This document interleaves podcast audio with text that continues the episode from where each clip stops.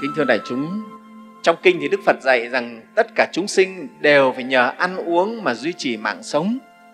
Và chúng sinh thì có có bốn cái cái phương cách ăn. À, có bốn phương cách ăn. À, hôm nay thầy chia sẻ với đại chúng về bốn cái phương cách ăn này một chút để chúng ta hiểu hiểu thêm về cái chuyện ăn của chúng ta. Chúng sinh có bốn cái phương cách ăn. Thứ nhất thì gọi là đoàn thực. Thứ hai là xúc thực. Thứ ba là tư niệm thực và thứ tư gọi là thức thực. Cái chữ thực nghĩa là ăn nhỉ? Thế thì đoàn thực nghĩa là cái gì? Đoàn thực nghĩa là chúng ta ăn bằng miếng như từng miếng từng miếng này này. Hay gọi là thức ăn vật chất để nuôi cái thân này. Gọi là đoàn thực. À, cái chữ đoàn đấy tức là từng viên viên từng miếng một đấy gọi là đoàn. Đó nó cũng là viên tròn lại. Thời xưa ở ấn độ là người ta ăn người ta bốc người ta viên lại đấy từng miếng từng miếng một đấy để cho nên có cái chữ đoàn đoàn nghĩa là viên là tròn là từng miếng nhỏ. Thế nhưng mà cái nghĩa sâu xa của chữ đoàn thực này này chính là cái thức ăn vật chất để nuôi cái tấm thân vật chất này.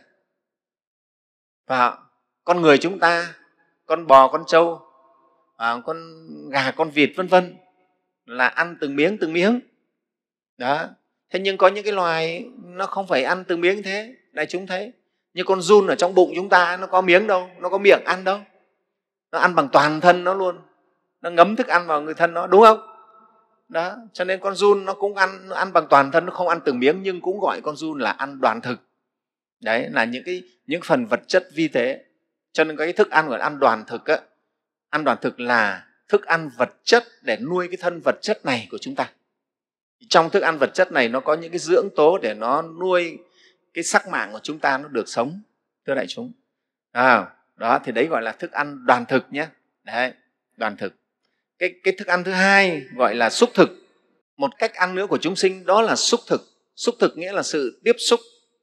À, chúng ta có sáu căn. Mắt tai mũi lưỡi thân và ý căn.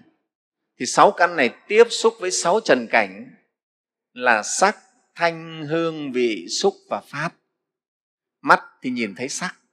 Tai thì đón nhận âm thanh.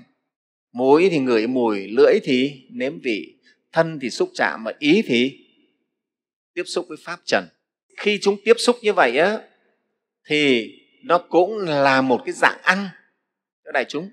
À, chính là chúng ta cũng đang thọ nhận đấy thì xúc thì sẽ sinh ra thọ mà. Chúng ta sẽ thọ nhận tất cả những cái đó. À, và nó là một cái, cái thức ăn của chúng ta đấy, cái xúc này là cái thức ăn của chúng ta. Để chúng nhớ nha. Mắt chúng ta hàng ngày tiếp xúc với những hình ảnh gì thì coi như là chúng ta ăn cái đấy đó. À, ăn cái đó đó. Cái, cái môi trường của chúng ta như thế nào? À, là chúng ta tiếp xúc môi trường ấy thì nó tạo thành một cái thức ăn. Đấy chúng ta mới thấy cái nhìn của phật giáo nó rất là tổng quát. Nó rất là sâu xa. À, chứ không phải chỉ có mỗi cách ăn bằng miệng à, mắt cũng ăn tai cũng ăn mũi cũng ăn. À, à, tiếp xúc là có ăn rồi đấy. Thế cho đây gọi là chia ra một cái cách thôi. Đương nhiên thưa đại chúng trong cái xúc thực này này thì có cả đoàn thực à, khi chúng ta mà đặt thức ăn vào miệng đấy đấy là tiếp xúc đấy. Đấy cũng gọi là xúc thực nhưng cũng là đoàn thực. Nghe không? Đó. Thế nhưng mà cái xúc thực này nó sâu hơn cái đoàn thực nữa. Ví dụ chúng ta nghe một cái tin vui hay một tin buồn nghe một cái tin buồn giống như chúng ta ăn phải món ăn. Không tốt mà đau khổ khiến cho mình thân thể mình đau khổ. Nghe một cái tin vui thì tự nhiên giống ta được ăn một cái món ăn giàu năng lượng. Tự nhiên ta thấy ta khỏe lên. Thấy không? Thì đấy là thức ăn đấy. Thế cho nên xúc cũng là một thứ thức ăn. Một cái thức ăn cho nên gọi là là xúc thực. Nuôi dưỡng cái tấm thân của chúng ta. Đó. thì chúng ta thấy là cái xúc này nó ảnh hưởng cho rất là nhiều cho nên người ta mới nói là là sao? Anh nói bạn của anh là ai thì tôi sẽ nói anh là ai. Hàng ngày anh tiếp xúc với ai này anh chơi với ai quan hệ với ai anh nói được ra thì tôi sẽ nói anh là ai. Nghe không? đấy cũng là từ cái xúc thực này đấy thưa đại chúng. Chúng ta tiếp xúc với ai tiếp xúc với cái gì nghe cái gì nhìn cái gì à, chúng ta sẽ đi theo cái khuynh hướng đó. Đó. Cho nên đại chúng mới thấy như vậy. Từ đây chúng ta mới thấy cái xúc thực này nó nó rất quan trọng để chúng ta cần rất cần phải có một cái môi trường tốt cho chúng ta. Cái xúc thực này nó chính là trần cảnh là môi trường của chúng ta đấy. Cho nên nếu chúng ta mà có một cái môi trường xấu sinh sống trong môi trường xấu thì chúng ta rất dễ xấu đi. Vào. À, cho nên người ta gọi gần mực thì đen gần đèn thì dạng là chỗ đó, đó là xúc thực đấy. Ừ, cho nên tại sao giống như chùa chúng ta là một cái môi trường tốt? Thì con người vào đây sẽ được tốt lên. Thế còn nếu chúng ta mà vào một cái môi trường xấu vào ở đấy nó không có những cái, cái duyên để tu hành rèn rũa thì chúng ta sẽ trở thành con người xấu lúc nào không hay. Cái thức ăn xấu ấy cái xúc thực xấu ấy nó khiến chúng ta trở nên thành một con người xấu thưa đại chúng. À, à, vào cái môi trường xấu một thời gian lại trở thành đầu trộm đuôi cướp đáng nhẽ thành con người đạo đức hiền lương thì lại trở thành một kẻ đầu trộm đuôi cướp là do cái xúc thực xấu đấy thưa đại chúng. À, cái môi trường cái thức ăn của chúng ta xấu. Đấy nhá cho nên cái xúc thực này thời nay thì thưa đại chúng ấy, cái xúc thực này nó ảnh hưởng lắm. À, cái môi trường của chúng ta môi trường sống chúng ta bây giờ nó xấu rất nhiều. Đại chúng thấy không? Bước chân ra ngoài xã hội biết bao nhiêu những cái cảnh nó có thể làm cho con người ta hư hỏng. Cho nên thanh niên bây giờ nếu không được dạy dỗ giáo dục kỹ thì hư hỏng rất là nhiều vì cái xúc thực rất là xấu. Một cái môi trường ngoài xã hội vào nó khiến cho à, nếu mà các, các cháu không được rèn rũa kỹ à, hay không có người kèm cặp kỹ là rất dễ do xúc thực xấu khiến các cháu trở nên con người xấu. Đó cho nên chúng hiểu cái xúc thực nó phải rộng như vậy nhé tất cả những cái tiếp xúc của chúng ta đều là món ăn của chúng ta đấy. À, chúng ta thích cái gì chúng ta ưa cái gì xem cái gì, ngắm cái gì, nhìn cái gì, nghe cái gì, nó đều trở thành thức ăn của chúng ta ừ. đó. chúng ta ưa ở gần người hiền thiện thì chúng ta sẽ trở thành cái người người lương thiện, tốt đẹp chúng ta ưa cái người xấu, thích người xấu, gần người xấu nhiều, chúng ta sẽ trở thành người xấu vì họ trở thành thức ăn của mình rồi thức ăn xấu, họ tiêm nhiễm vào, trong tâm chúng ta những cái xấu, nghe không? đó, để chúng ta hiểu cái chữ xúc thực nó rộng rãi như vậy nha cái thứ ba là tư niệm thực. Tư niệm thực chính là gì? Chính là những cái suy tư ý nghĩ tư tưởng của chúng ta. Đấy, nói như thế nó dễ hiểu và thưa đại chúng mà suy tư của chúng ta à, sau khi tiếp xúc rồi chúng ta sẽ sinh ra tư tưởng à, à, gọi là người ta gọi là xúc rồi tác ý tư tưởng suy nghĩ. Thì suy nghĩ tư tưởng của chúng ta cũng coi là một cái loại thức ăn đấy. Cho nên nếu chúng ta nghĩ về điều xấu nhiều thì chúng ta sẽ tự đầu độc cơ thể chúng ta. Chúng ta nghĩ về những điều tốt đẹp, cao thượng, thì chúng ta tự bồi bổ cho thân tâm chúng ta. Chúng ta sẽ trở thành con người cao thượng tốt đẹp. Còn chúng ta mà thường nghĩ về những điều xấu, hoặc những cái điều tệ hại, những điều bất thiện, thì chính chúng ta dần dần trở thành con người bất thiện.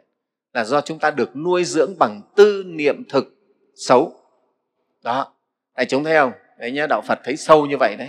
Suy nghĩ tư tưởng của chúng ta cũng là một thứ thức ăn đấy thưa đại chúng. Đó. Vậy cho nên ai muốn mình được trở thành một con người tốt đẹp thì chúng ta phải ăn những thức ăn tốt đẹp. Tức là chúng ta phải tác ý khởi những cái ý nghĩ tốt đẹp. À, đừng khởi những ý nghĩ bất thiện à, những ý nghĩ tiêu cực. À, biết bao nhiêu người khởi những ý nghĩ tiêu cực rồi tự đi đến cái chỗ kết liễu của đời mình đấy thưa đại chúng. À, khởi những ý nghĩ tiêu cực rồi thì bắt đầu ma xui quỷ khiến nó xúi thêm vào. Cuối cùng là đi đến cái chỗ kết liễu đời mình, thưa đại chúng. Khổ không? Đấy là do mình ăn phải thức ăn độc. Thức ăn độc nó cũng làm mình chết vậy đấy. Thức ăn đoàn thực này này, ta phải ăn phải thuốc độc, ta cũng chết. Thì suy nghĩ mà độc hại thì cũng làm chết chúng ta được, chứ có gì đâu. Đại chúng. Đó, thế cho nên chúng ta thấy, đức phật thấy sâu như vậy cơ mà. Vào, tư niệm thử, suy tư ý niệm của chúng ta, tư tưởng của chúng ta cũng là một loại thức ăn đấy nó có thể làm cho chúng ta được lành mạnh tốt đẹp. Nó cũng có thể đầu độc chúng ta có thể sinh ra bệnh hoạn cho chúng ta. Về tâm hồn ý thưa đại chúng. Tâm hồn bệnh hoạn thì thân thể cũng sẽ bệnh hoạn thôi. Hai cái nó cũng rất là liên đới với nhau phải đó đấy là cái tư niệm thực. Cái thứ tư đức phật gọi là thức thực. Nhà thức thực ở đây là gì? Chính là cái nhận biết của chúng ta.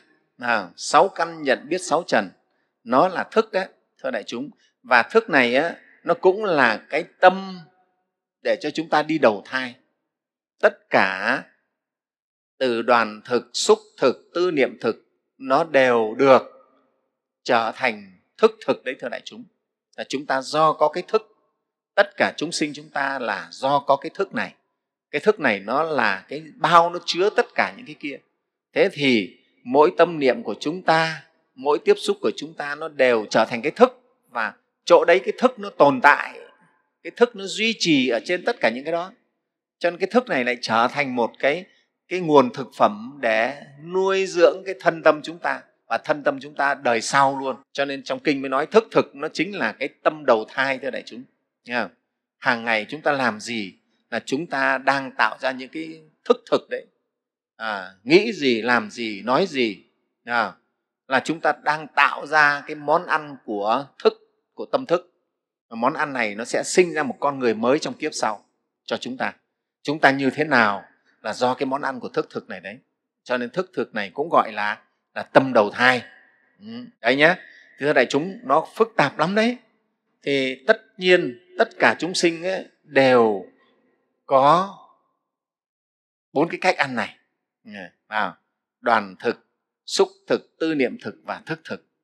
Tất cả chúng sinh phàm phu trong cái cõi dục này đều có bốn cái cách ăn này hết đấy thưa đại chúng.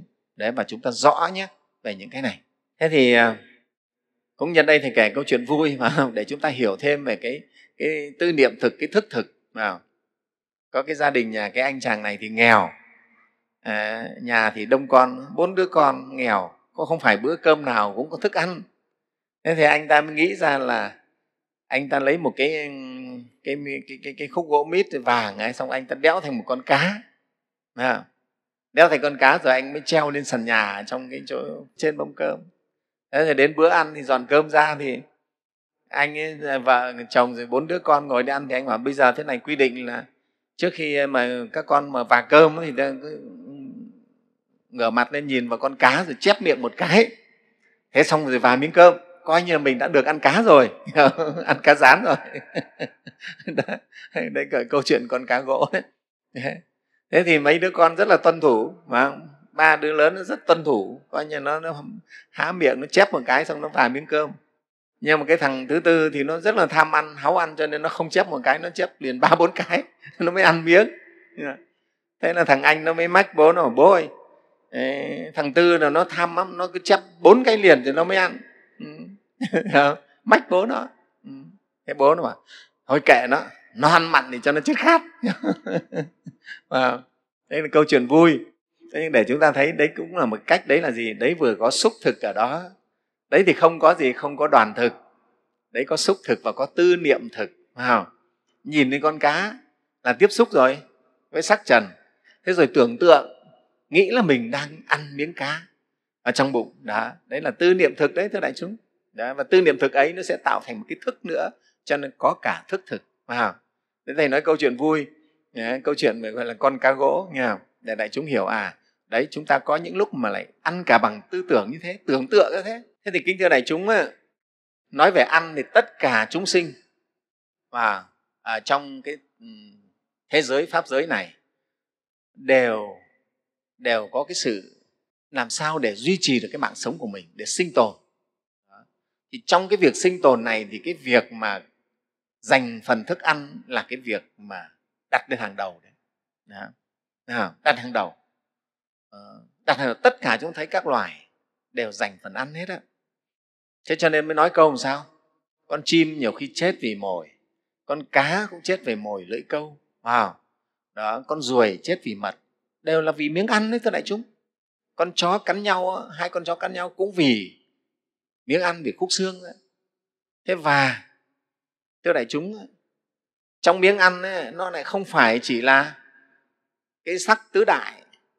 Miếng ăn đương nhiên ấy, là được cấu tạo từ tứ đại là đất nước gió lửa đúng không? Thức ăn nào cũng thế là chỉ là thành phần là tứ đại thôi.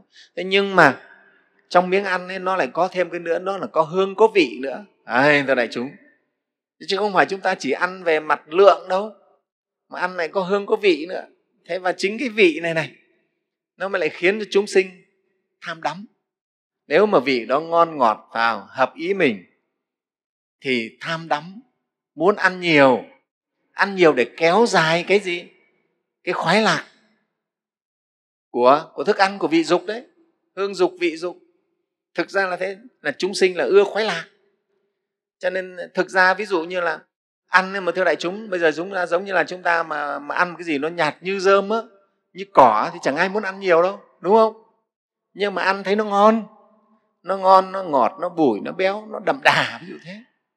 Vì nó cái vị ngon ngọt ấy cho nên chúng ta mới tham mới thích ăn nhiều.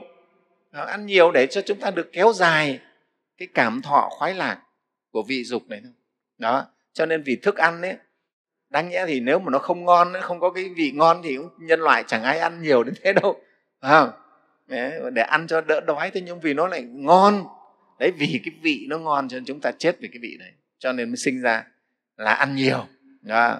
tham ăn và ăn nhiều chính là vì cái vị này. Đó. Nha. Thì, à, chúng ta nhớ năm 1945 dân ta đã trải qua một cái nạn đói kinh hoàng, đúng không? Chết hơn 2 triệu dân cơ mà. Dân ta bị đói lắm. Thầy nghe có người lúc đó, nhiều nhà phải ăn cả cám lợn. Cám lợn cũng không có mà ăn. Phải đi tìm những cái cỏ, những cái rau linh tinh mà ăn, mà đến lúc có chỗ rau cỏ cũng không có mà ăn. Cho nên chết mới nhiều, thế từ này chúng chết đến hơn 2 triệu người cơ mà. Cái dịch covid bây giờ cả thế giới mới chết có hơn 5 triệu, năm sáu triệu người thôi thế nhưng mà riêng cái nạn đói của chúng ta năm 45 mà chết hơn 2 triệu dân thì đại chúng thấy nó khủng khiếp thế nào? Đói quá chết vì đói đấy thưa đại chúng. Thế cho nên á cái, cái cái đói lúc ấy nó khủng khiếp lắm. Lúc ấy mọi người chỉ mong làm sao có cái thức ăn để mà ăn và ăn được no thôi. Lúc ấy là chỉ ăn cho no thôi mà. Vì vậy cho nên sau khi mà hết năm 45 đấy mà đến lúc mà mà có lương thực trở lại để chúng biết nhiều người vì đói quá, ăn nhiều quá. Lúc là nghĩ ăn cho nó bỏ cái những ngày đói. Ăn nhiều quá đến lúc no, trở thành bội thực và lại chết vì bội thực.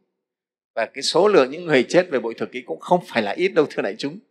Đó, ăn no quá là chết ấy. mới là cơ thể nhiều ngày nó đói tự nhiên bây giờ mình tống vào thật nhiều.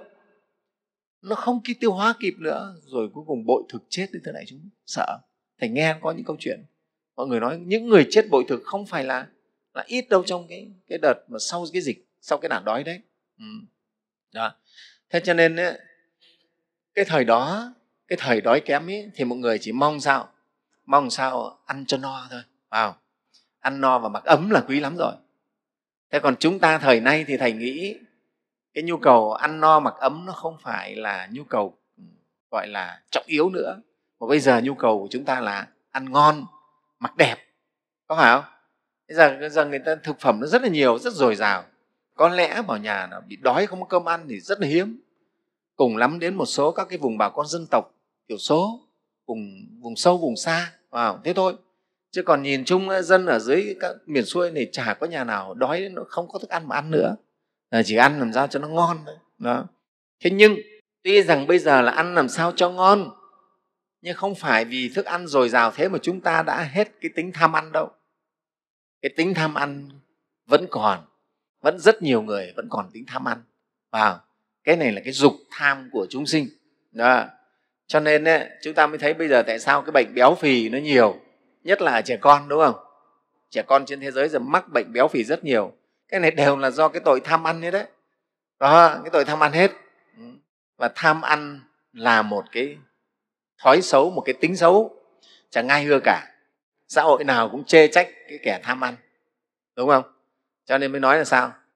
Đời khen những kẻ hay làm đâu ai khen kẻ ăn tham bao giờ? Thưa đại chúng đó. À, đời người ta khen cái người hay làm chứ đâu có khen cái kẻ hay ăn tham ăn đâu. Đó và để nói về cái chuyện ăn này thì thầy xin kể một, một hai câu chuyện vui để chúng cùng nghe nhưng mà nó cũng rất là thâm túy. Đời người ta phê phán cái thói tham ăn. Đấy. Cái câu chuyện thứ nhất ấy có tựa đề là nói tắt. À, đại chúng nghe. À, hôm nay cũng làm bài giảng. Trong những ngày đầu xuân thì nói đại chúng thấy nó cũng rất vui nghe không? Thì có một cái anh chàng này ấy, tính rất là tham ăn. Hễ ngồi vào mâm ấy là cắm đầu chú mục vào những cái món ngon là để anh chiến đấu thôi phải không? Gắp là gắp lấy gắp đẻ đó. thế thì cho nên trong khi ăn ấy vì anh tham ăn cho nên anh rất ngại nói chuyện. Ăn mà nói chuyện thì nó mất thời gian. Đó, nhiều khi mình nói chuyện thì người khác nó gấp bất phần mình rồi nữa. Đó. Thế cho nên anh rất ngại nói chuyện. Trong mâm cơm hôm ấy thì à, hôm ấy là có cỗ đấy nên cỗ cưới gì đấy. Thế thì cái anh bạn cùng ăn ấy anh thấy anh này chăm chỉ gấp quá. Anh tìm cách để phanh lại không? À, thế anh mới hỏi đi. Ừ, anh hỏi thế này. Anh hỏi là uh, thưa ông ấy chẳng hay là ông người ở đâu ta? Ông là người ở đâu? Vào ngồi mâm nhưng không biết ai ở đâu ở đâu à, thế ông này? Thưa ông ấy chẳng hay ông là người ở đâu ạ? À? thế thì cái anh chàng tham ăn này anh trả lời nào đại chúng biết đâu đây. Đây. Không nói là tôi người ở đây mà nói đây. Tiết kiệm. Nói tắt cho nhanh. À, nói xong chữ đây cái anh lại cắm cổ và anh gấp. À, thế thì anh kia anh bảo thế anh lại lại anh kia anh cũng chưa tha. Anh bảo thế, thế thưa ông là thế ông thì sinh hạ được mấy cô mấy cậu ạ? À? thế thì chúng ta xem cái anh này anh trả lời thế nào.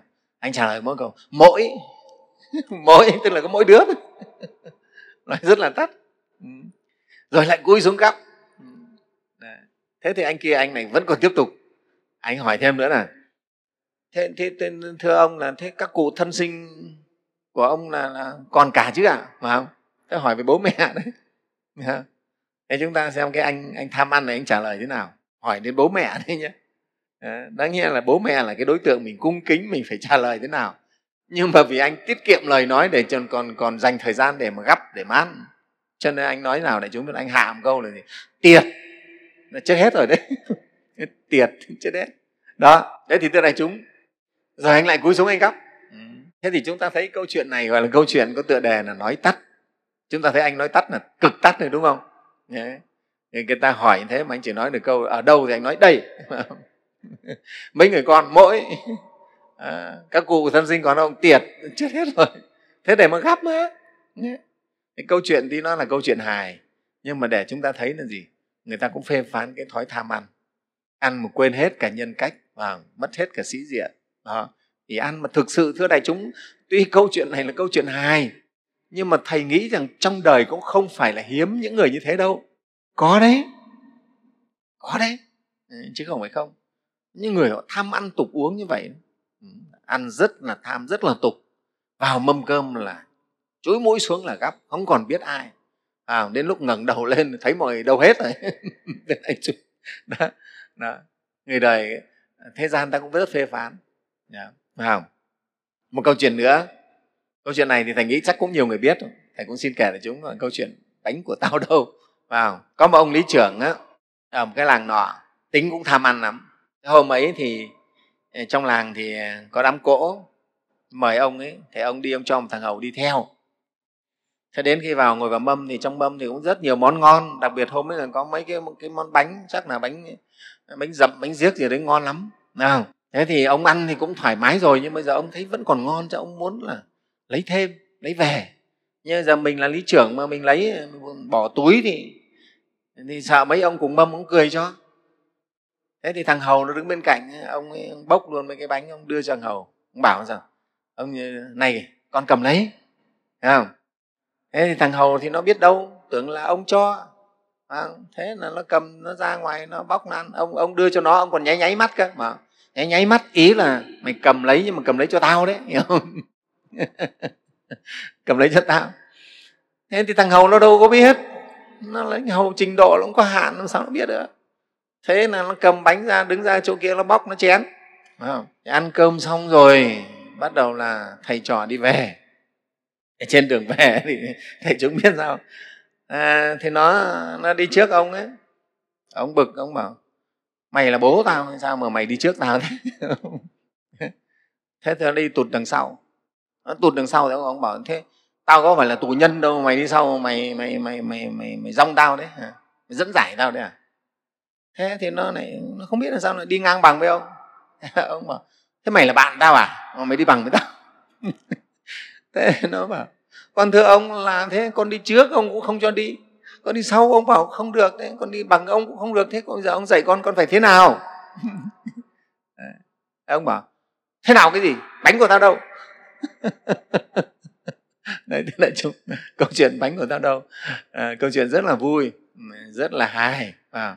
nhưng mà để chúng ta thấy là gì đấy cái người tham ăn vậy đấy. Vì tham mà rồi rồi sinh ra dối rồi sinh ra sân vào.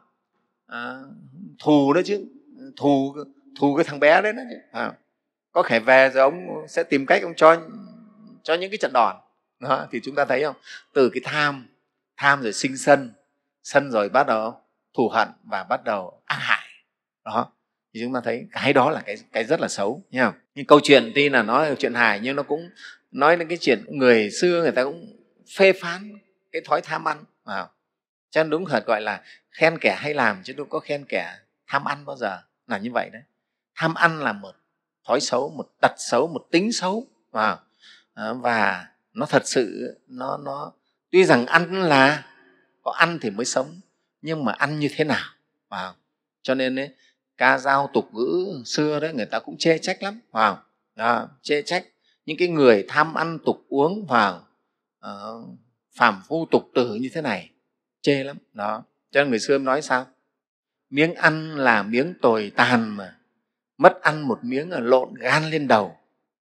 Miếng ăn quá khẩu thành tàn mà. Vì ăn mà nhục họ hàng cũng dơ. Đó người xưa người ta người ta phê phán lắm. Dạ. Ăn thế nào? Miếng ăn quá khẩu thành tàn. Miếng ăn qua cái miệng thôi là nó thành tàn tức là thành cái đồ dơ rồi. Thế nhưng mà vì ăn mà nhục nên họ hàng cũng bị bị mang tiếng theo. Đó. mất ăn thì lộn gan lên đầu. Đấy nó lên đầu. Thế và chúng ta thấy và người xưa người ta cũng phê phán. Và thời nay thì cũng thế thôi.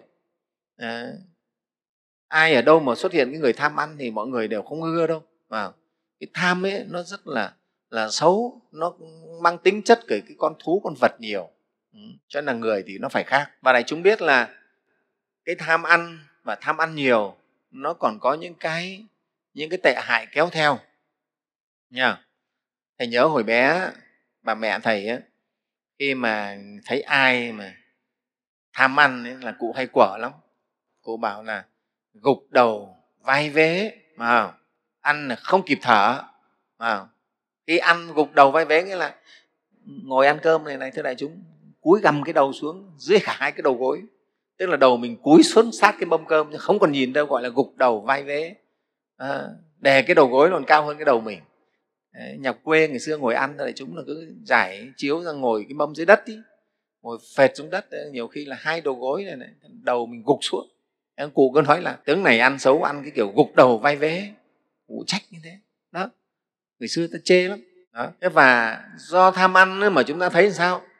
Một người do tham ăn có thể bị sao? Bị mất cả danh dự như là cái anh chàng tham ăn trong câu chuyện trên mà à, ờ, mọi người ta khinh chê. Đó. Thế và khi ăn nhiều thì lại chúng biết rồi ăn nhiều người ta gọi là ăn no thì lại ngủ kỹ. Căng ra bụng thì trùng ra mắt đúng không? À, căng ra bụng là trùng cái ra mắt ăn nhiều thì tự nhiên lại buồn ngủ. Nó cũng hợp lý thôi. Đấy, nó cũng rất là sinh lý cơ thể thôi. Khi chúng ta ăn nhiều thì máu nó phải dồn xuống dạ dày hết để nó tiêu hóa thức ăn. Nó, đấy là nguyên lý của cơ thể. Nó bắt buộc đó thế dồn xuống đấy thì nó không có máu lên trên não nữa. Phải không? Không lên não nữa thì nó phải buồn ngủ thôi, cho nên người ta gọi là căng ra bụng là trùng ra mắt. Ra mắt nó trùng xuống, nó díp mắt xuống. Cho nên ăn no thì lại lại nằm cành. Ăn no thì lại nằm cành. Có ai lấy tớ thì khênh tớ về. Ca dao có câu mà. Ừ, có ai thế không? À, ai đi lấy cái anh mà ăn no lại nằm cành? Ai đi kén kén chồng ai kén cái anh chàng đấy cả à, đó. thế chúng ta thấy đó. Thế rồi khi ăn nhiều á, thì nó lại cũng sinh lười biếng. Thường là thế cái người tham ăn thì người đấy cũng hay có tính lười biếng. Thân thể nó cũng dễ sinh mỏi mệt sinh ra nhiều bệnh tật đó. Đây cái hậu quả của ăn tham ăn nhiều thân thể mỏi mệt lại lười biếng rồi bệnh tật nó lại sinh ra. Đấy như trẻ con bây giờ tham ăn ăn nhiều sinh bệnh béo phì. À, những cái gia đình giàu có sung sướng cũng rất nhiều bệnh do ăn nhiều ăn nhiều sinh bệnh. Đó. Thế nếu mà người tu mà nặng về ăn ấy, thì bị quả là cái ông tu sĩ miệng bụng à, người tu nào mà nặng về ăn thì cũng người ta trách là ông tu sĩ miệng bụng đấy. Tu cái miệng với cái bụng thôi làm sao thỏa mãn cái miệng và căng cái bụng ra gọi là tu sĩ miệng bụng. Thế và một cái xấu nữa một cái tệ nữa của cái ăn nhiều à, ăn tham. Người xưa người ta có câu sao? Bão noãn tư dâm dục cơ hàn khởi đạo tâm. Bão noãn tức là no. Ăn no căng rồi thì lại nghĩ đến cái chuyện dâm dục. Đó chân người mà tham ăn thì hay nghĩ đến chuyện dâm ái. Là như vậy đấy. Hai cái này nó đi liền với nhau thưa đại chúng. Đó. Rất là khó giữ được cái nhân cách của mình rất là khó giữ được cái cái giới luật cái đạo đức của mình. Một cái người mà tham ăn nó có nhiều những cái cái hệ lụy tệ hại nó kéo theo như vậy đấy. Đó. đó. Đấy là thầy nói à, những các cái những cái liên quan đến cái việc ăn. À, nhu cầu ăn là nhu cầu căn bản của muôn loài để duy trì sự sống thế nhưng ăn như thế nào và ăn như thế nào nhất là đối với con người chúng ta và chúng ta ăn thế nào? Con người thì cũng là một, một loài động vật thôi mà động vật cao cấp. À, chúng ta là con người mà. Tuy nhiên ấy, trong đó chúng ta vẫn có cái phần con. Đấy, cái phần con nhưng cái phần người nó phải hơn cái phần con. Phần con tức là phần vật đấy thưa đại chúng. Thế nhưng mà nhiều người thì cái phần người kém quá để phần con nó lấn lướt hết. Mà lấn lướt hết có khi là đến 80% là phần con. Phần người chỉ có 10 20% thôi. Rất ít. Đó. Cho nên có những người sống như con thú đấy. Chỉ có biết làm kiếm ăn để thỏa mãn mấy cái mấy cái dục lạc của mình thôi. Không hề biết cái gì cả thưa đại chúng. Đó. Mà muốn ấy, muốn để cái phần người nó hơn cái phần con thì thưa đại chúng nó ở đâu ra? Nó phải ở cái sự giáo dục ở cái sự học tập rèn luyện và tu dưỡng. Không ở đâu ra cả. Vào nó phải là từ ở cái sự được giáo dục này chúng ta phải học tập chúng ta phải rèn luyện chúng ta phải tu dưỡng thì mới có thể nâng cao cái cái phần người cái phẩm chất người lên được.